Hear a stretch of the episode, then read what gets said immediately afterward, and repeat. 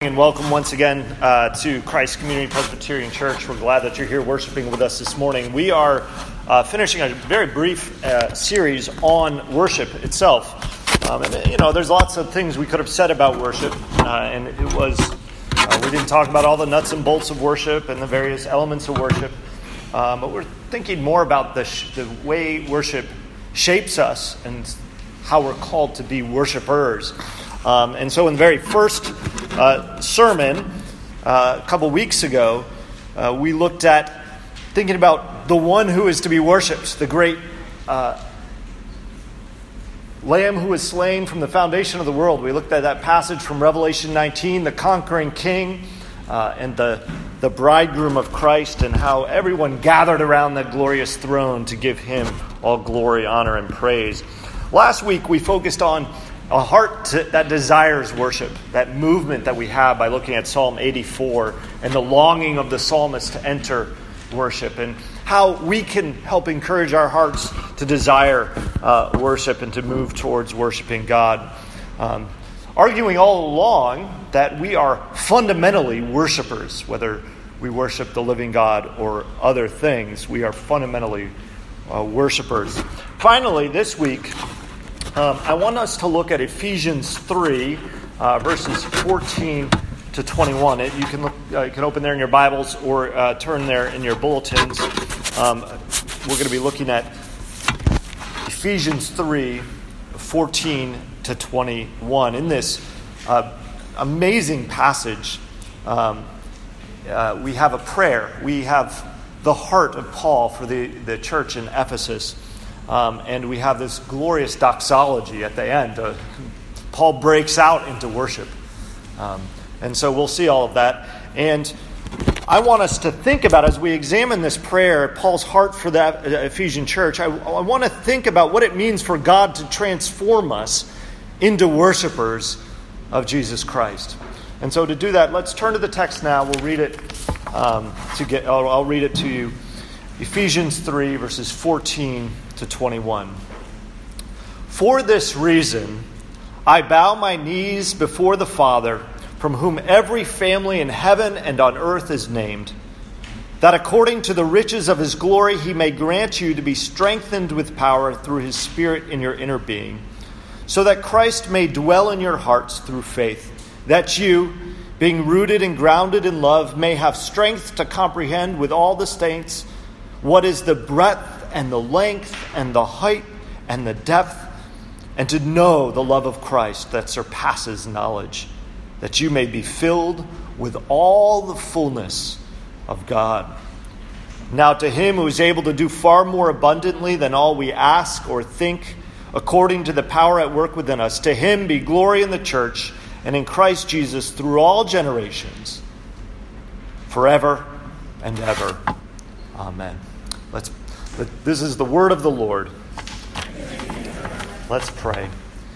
Heavenly Father, we thank you uh, that you call us uh, to be worshipers of you, the living God, that you make a way for us to come into your presence and to worship you. And Lord, there is a day coming when we will see you face to face. And so, even now, as we think about what it means to be worshipers of you, fill us, Lord, with a great love and affection.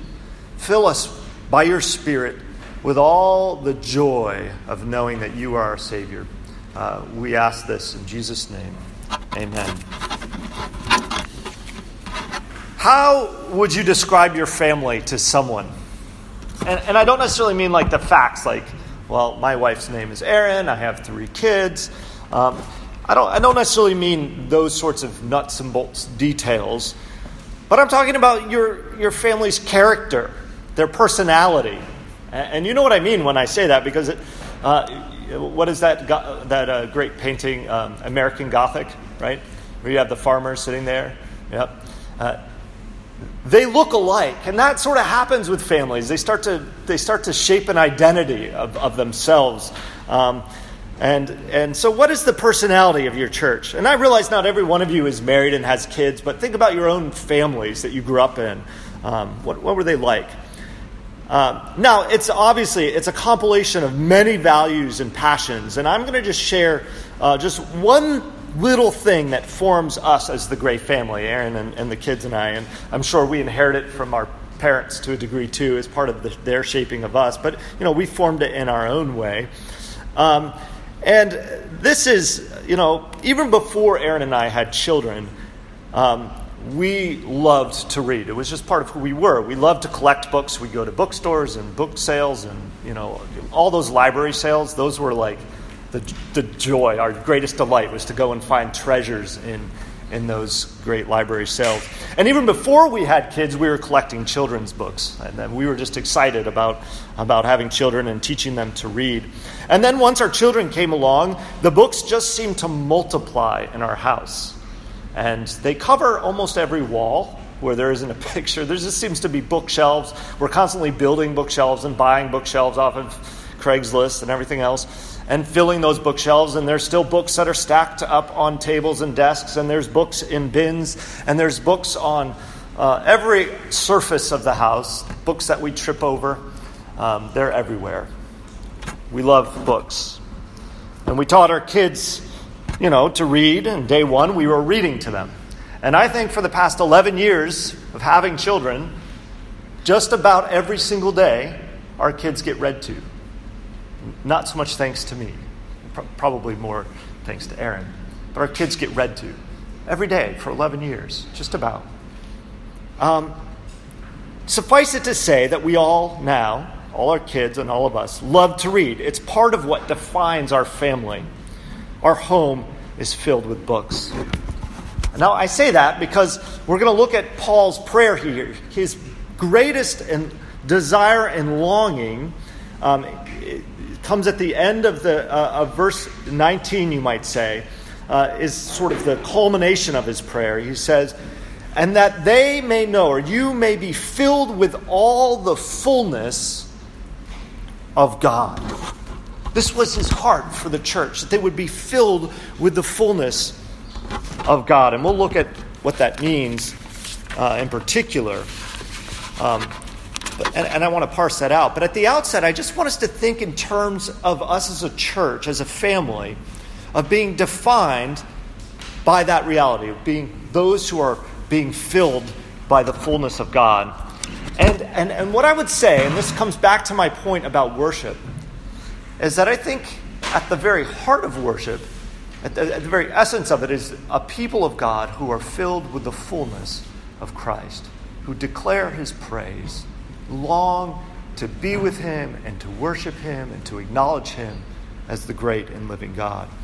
Um, I'll look at this in three parts, and I'm going to tell you at the outset that this is not, there's going to be a little sort of extended application uh, to you all as the church family. And I, I called it a, sort of a pastoral privilege that I'm going to take.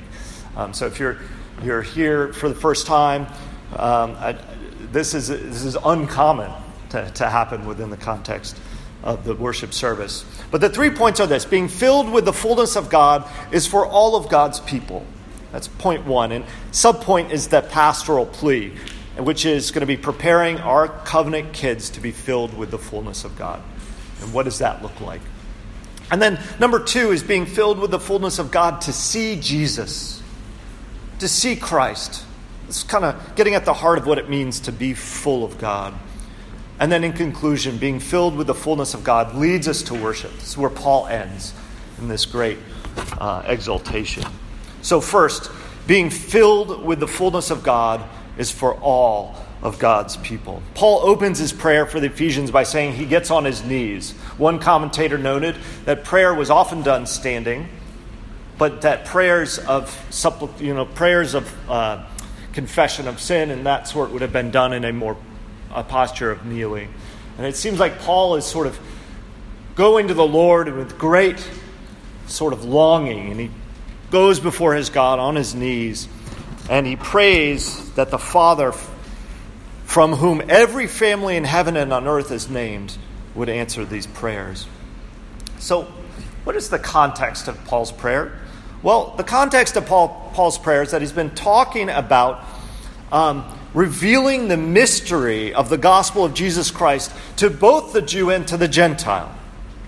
Those who were far off have been brought near by the blood of Christ. They're no longer strangers and aliens, but fellow citizens in the household of God. It's that coming together of Jew and Gentile that kind of defined that early church. We went through the book of Acts a, f- a few years ago, and, we looked at uh, how that sort of divide was a sort of it was a constant theme.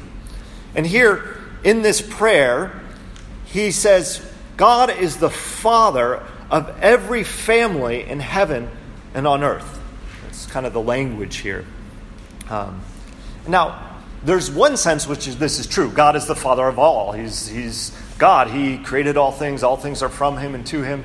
And so every human being on the face of the planet, in some sense, owes uh, uh, that to Him as the Father. But I think here, in the context of Ephesians, it's particularly talking about those who profess faith in the living God that are coming from vastly different worlds from Jewish world and Gentile world coming together in the church as the worshiping body of Christ.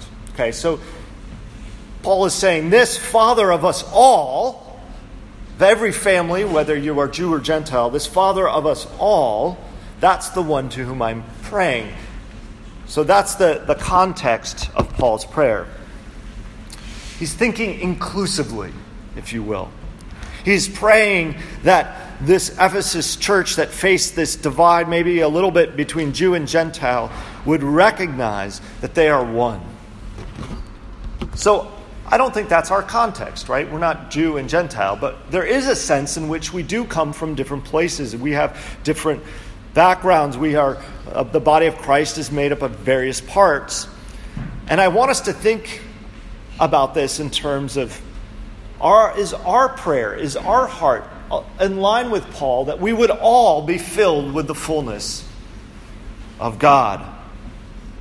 I think we would all agree well, that's something every Christian should be filled with.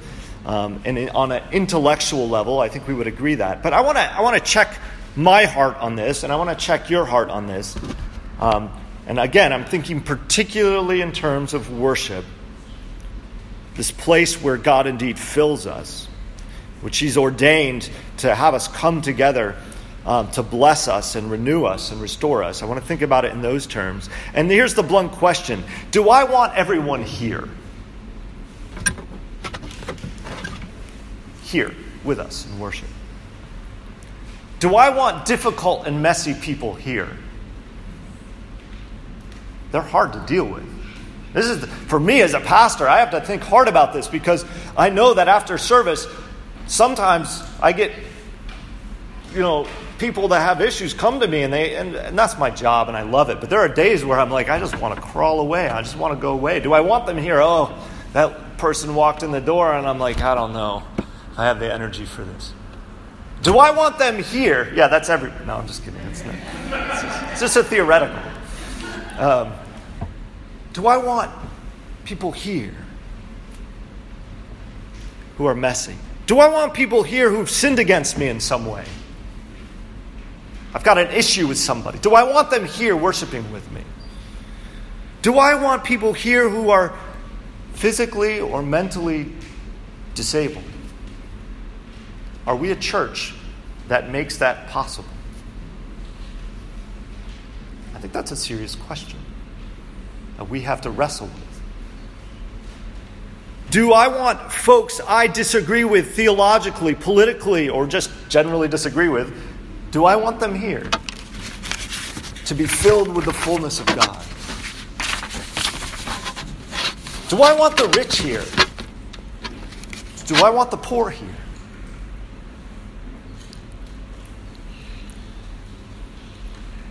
Do I want noisy and disruptive children here. It's very quiet. no children. I was hoping like a kid would cry out at that moment, but if we believe that it is in and through and by the worship of God that we are indeed filled we should desire that everyone would be here. Unbelievers come in and stream, and that would be wonderful. That, that, that this will be a place that God meets with us and transforms us and changes us. And this is where I want to take a moment of pastoral privilege, a pastoral plea, if you will. I want to think about our covenant children particularly. Um, I used to be a, a great sleeper. Since having children, my ability to go to sleep and stay asleep is greatly diminished. I think, uh, you know, you were trained as they were really wee little babies that you got up every so often in the middle of the night. You kind of lose that ability to just kind of crash and sleep for eight, ten hours. But it's more than that. One thing that keeps me up at night is the fear that my children will walk away from the faith. I spent six years before becoming a pastor doing youth ministry. Um, and I saw my fair share of covenant children walk away from the faith. I've spent many hours grieving and praying with parents whose children have walked away from the faith. I know some of you know this pain intimately and personally. Firstly, I'd just like to say I believe God is sovereign. It is His power and grace alone that saves any of us. And so it is right that we, like Paul here, get on our knees and pray that we will be filled with the fullness of God and that we pray that our children would be filled with the fullness of God, that His Spirit would dwell in them. And being a parent is the most humbling and terrifying training ground for trusting in God. Period. I, I, I, say that, of course, as somebody who hasn't experienced all the trials of life, and I say that with all those caveats, but I, I can't tell you how terrifying it is to be a parent. If you, you, and I, and I would like to say God is sovereign, that ultimately He's the one who changes the heart. And though our children may wander away for a time, He can bring them home, and I believe that with all my heart. He is full of grace and mercy, full of it. He's made promises to his people and to their children. And we can cry out and we can cling to those. But it is a truly terrifying place to be. It's a place of trust. Having said that, God is sovereign and He's the one who changes a child's heart. We as a church family have a responsibility to our kids. Parents, you have a special responsibility. And so the question is for us how do we best help our children grow up, grow up in the fear and admonition of the Lord? We've taken those vows as a church. When a child comes and he's or she is baptized, you all promise, yes, I'll do that. And then we think, how? How do we do that? Well, there are many different philosophies on this, but I want to suggest to you a philosophy that is grounded in this idea that we are fundamentally worshipers. That's who we are. It is who we are from day one. And throughout our days on this earth, our hearts are being shaped to worship. Now, we are also products of modernistic Enlightenment thought. And we often think that the greatest shaping force in life is information. If we simply give our kids all the reasons why God is worthy of worship, they'll hopefully agree and become worshipers. Friends, we are much more than thinkers. We are feelers. We are aesthetic beings. We are beings of ritual and practice. Our whole life, our whole being is, is, is engaged in the world that we live in. Going back to the house I described, that our house is, it's all the books. The presence of all those books lining the walls, stacked on the counters, etc., you know, standing on the tables, being tripped over. Um, the very presence of those books creates a space in which the subtext, the unstated message, is to my children and to us on a daily basis is books are important.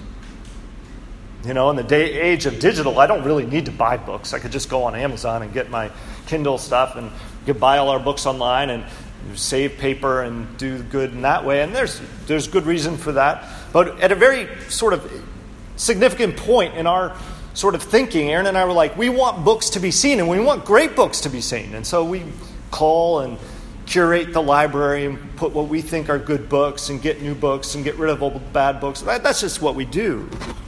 But if I were to say to my kids, listen, books are really, really important.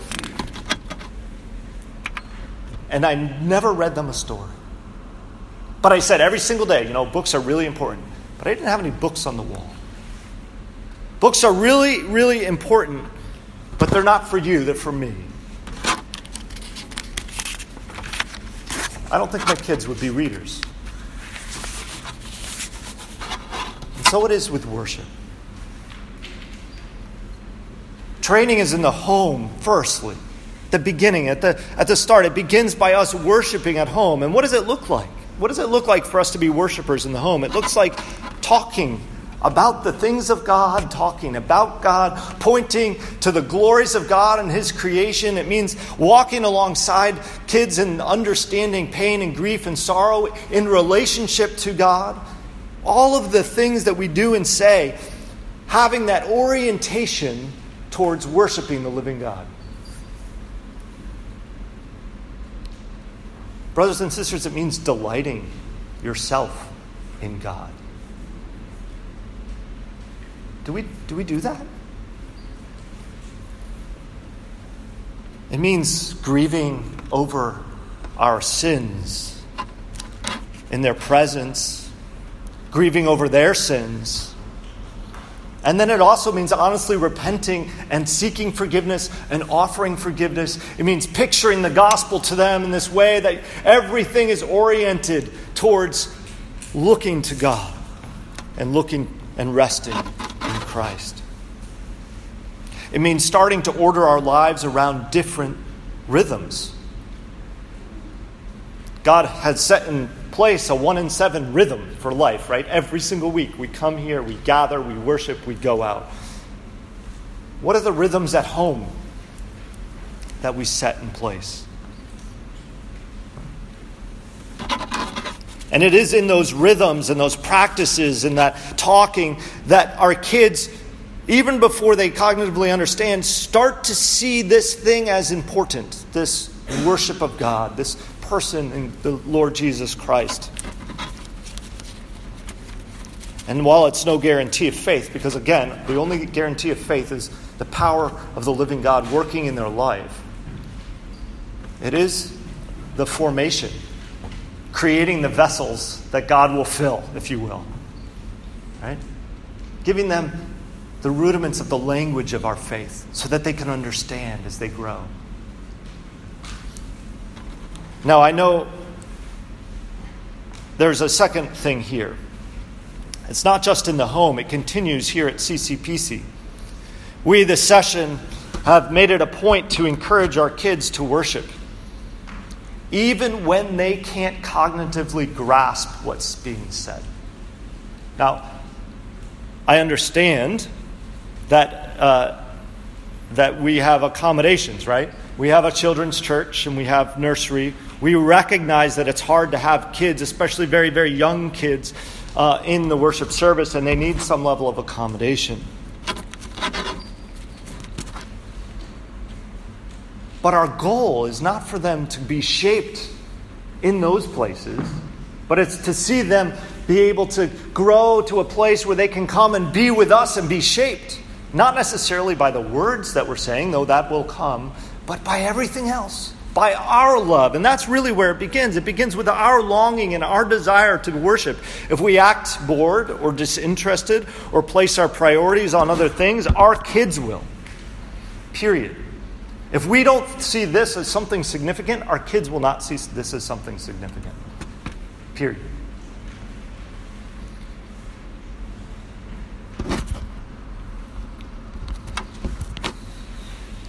And the things we say and do, the actions, our posture, if we act like their kids are a hassle and that we want to worship, but we want them out of worship, that also communicates something. It says, This area is not for you, worship is not for you, what you need is to play. You do that long enough, eventually those kids will get the picture worship is not for me. You've said it over and over again by this action of saying, Get away from me, you're bothering me. I don't want you here with me.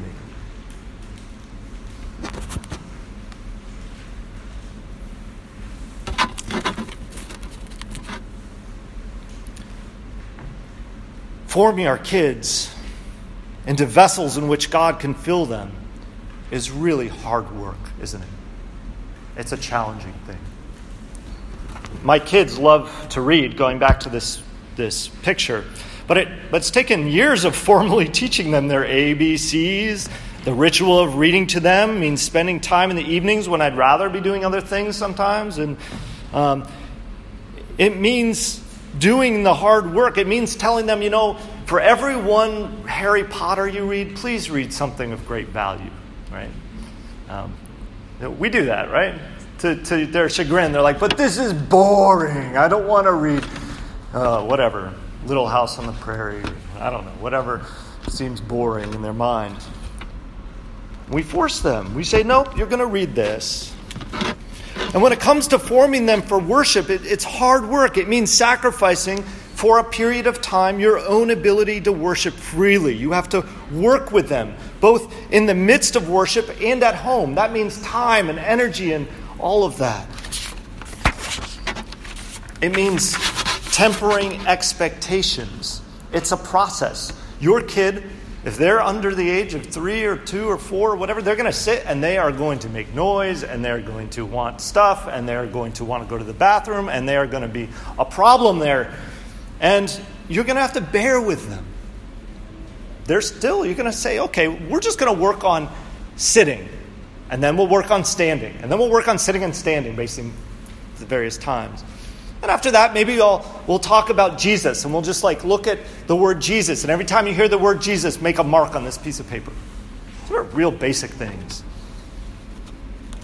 It takes time, and it means you are distracted.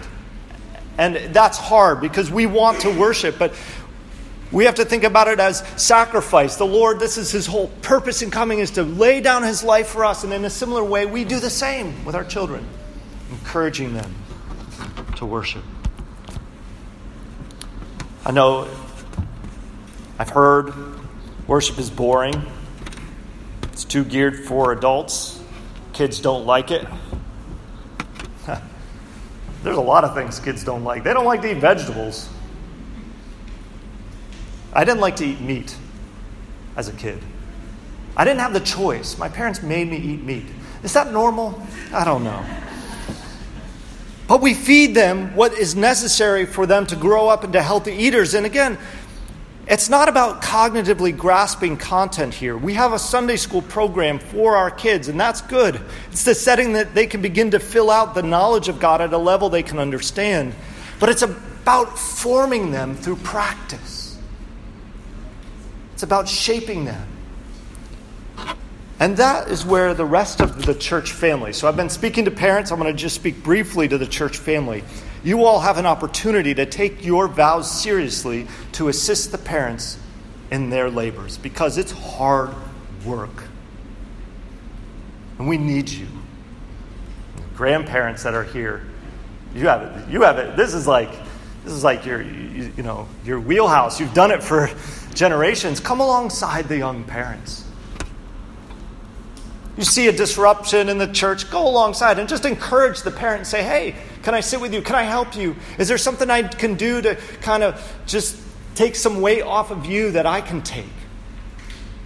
Yeah, that's the, that's the nature of the body. Young families and single folk and people without kids. And you have an opportunity to get trained in what it might be like to have kids one day you're single and you don't have the prospect of having kids, see it as an opportunity to be an aunt or an uncle and say, I can, I can love on people in a new way, to come alongside them and help them in worship. Sit with families. Talk with them before and after the service. Help them to learn the rhythms and ABCs of worship. Ask parents if you can help in any way. And I just want to say, as a session, you're, you're hearing my heart. As a session, this is not just my heart, it's how we see fit to best encourage the growth of our children in the faith. We have a children's church that is very basic, going through the basic rhythms. That's it. And it seems boring to the kids. Well, you know, it's a step from here to there. Eventually, as they learn the forms, it'll move from being boring. And part of that is on us to make it something exciting. But, but I just want to say that as a session, we, we are moving forward in this model. And I don't expect everyone to agree with the approach. And I'd be more than happy to sit down with anyone and discuss it. But we believe that we are working to shape our kids to be worshipers. If you simply need help as a parent, we want to help. Talk to us. All right, there, there you go. That's, that's a long, I have about five minutes. I'm just going to set that, my pastoral stuff aside and kind of move back to the text. We're being filled. That's what God is doing. He's filling us with the fullness of God. That's Paul's prayer. And he's filling us with the fullness of God. And, and at the heart of this is that we would see Jesus Christ. The text uh, here moves into these three petitions, or four petitions really. I put the fourth petition being filled as sort of the all encompassing one. Um, but there are three other petitions. The first is that his prayer is that uh, according to the riches of his glory, that great storehouse, he may grant you to be strengthened with power through his Spirit in your inner being, so that Christ may dwell in your hearts through faith. It's a prayer for all of us as worshipers to be strengthened by the indwelling work of the Spirit. And this is great encouragement, right? To know that, that though I am weak, He is strong. Though I don't desire always to worship God, that He dwells in me and He is, he is working at pricking my own heart to love Him more. And it's interesting here because it is a prayer for a church that presumably already has folks who are indwelt by the Spirit, who have been regenerate. But his prayer is that in some way, that the Spirit would continue to fill the heart with his presence, strengthening and encouraging uh, the, the believer. But then he quickly moves from this idea of strengthening through the indwelling of the Holy Spirit to this call to be rooted and grounded in love. Um, to be rooted and grounded in love. There's two sort of side by side pictures here one of a tree planted uh, with its roots going deep down, and the other is a picture of a building being firmly stood. Uh, and what is it being firmly stood on? What are the roots going down in? It's grounded and rooted in love. And here, particularly, I think it's the love of the believer, right? He's going to look in a moment at knowing the love of Christ, but here he's talking about the love of the believer. And I think fundamental to being a worshiper and being filled with the fullness of God is to be filled with love. To have it be that thing that just emanates from who we are and spills out, right? We're told that we will that you will know a Christian by their love.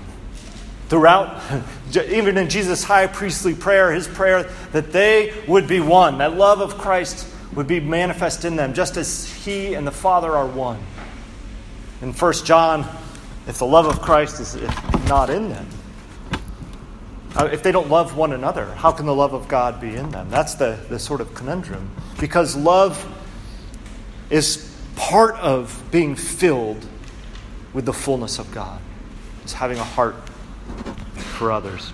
And then, thirdly, not just being filled and being rooted but it is knowing and understanding with all the saints, what is the breadth and the length and the height and the depth, and to know the love of Christ that surpasses knowledge.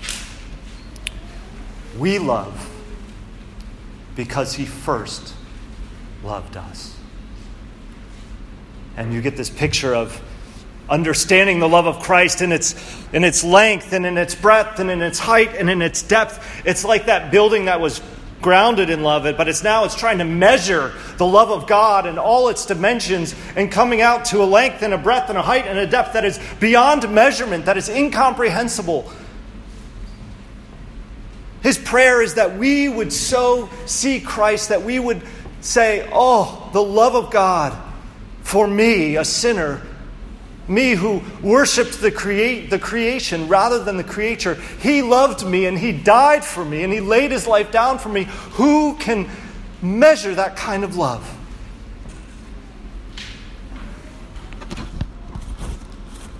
Being a worshiper first means seeing the love of Christ. And then he ends with this to know the love of Christ that surpasses knowledge, right? Something we don't even comprehend, that you may be filled with all the fullness of God. See, that's it. As we start to get shaped and formed as worshipers. We start to see the wonders of His glory as the Spirit dwells in us and changes us from one degree of glory to another, going from strength to strength as we start to see the love of Christ for us and we reach out and love to one another because of what He's done. We are being filled with the fullness of Christ. This is a prayer that goes beyond what we could ask for to be filled to the fullness of God. I don't the, the commentators are, are torn on what exactly this means. What does it mean to be filled with the fullness of God? Well, does it mean to be sort of filled with all His grace and all His blessing and all the benefits of God? Or does it actually mean in some mysterious way that we are filled with the perfection of God as He's transforming us and as He dwells in our hearts, that He overwhelms us with His very being? I, I don't know. The answer to, to that, in my estimation, is yes to both of those things. It's an, it's an overwhelming prospect that happens over the course of an eternal time frame with the Lord. As we go from one degree of glory to another, as we enter into the presence of God, we have all of life to be filled and overflowing with the glorious wonder of who God is in the person of Jesus Christ. It's a, it's a prayer request that goes beyond our comprehension. And so, Paul ends with this thought. He says, Now to him who is able to do far more abundantly than all we ask or think. This was like Paul reaching at what can I think of the greatest prayer request ever to ask God? I want to be filled with you. And he says, You can do more. You can do more. Friends, we are powerless to save our kids.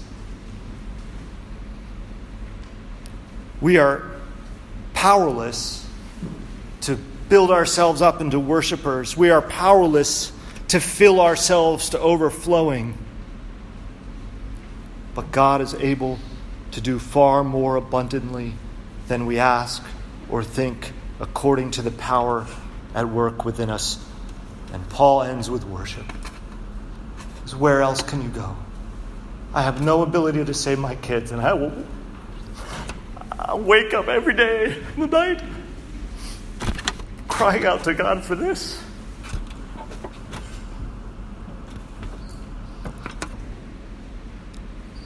He's able to do far more abundantly than we ask or imagine.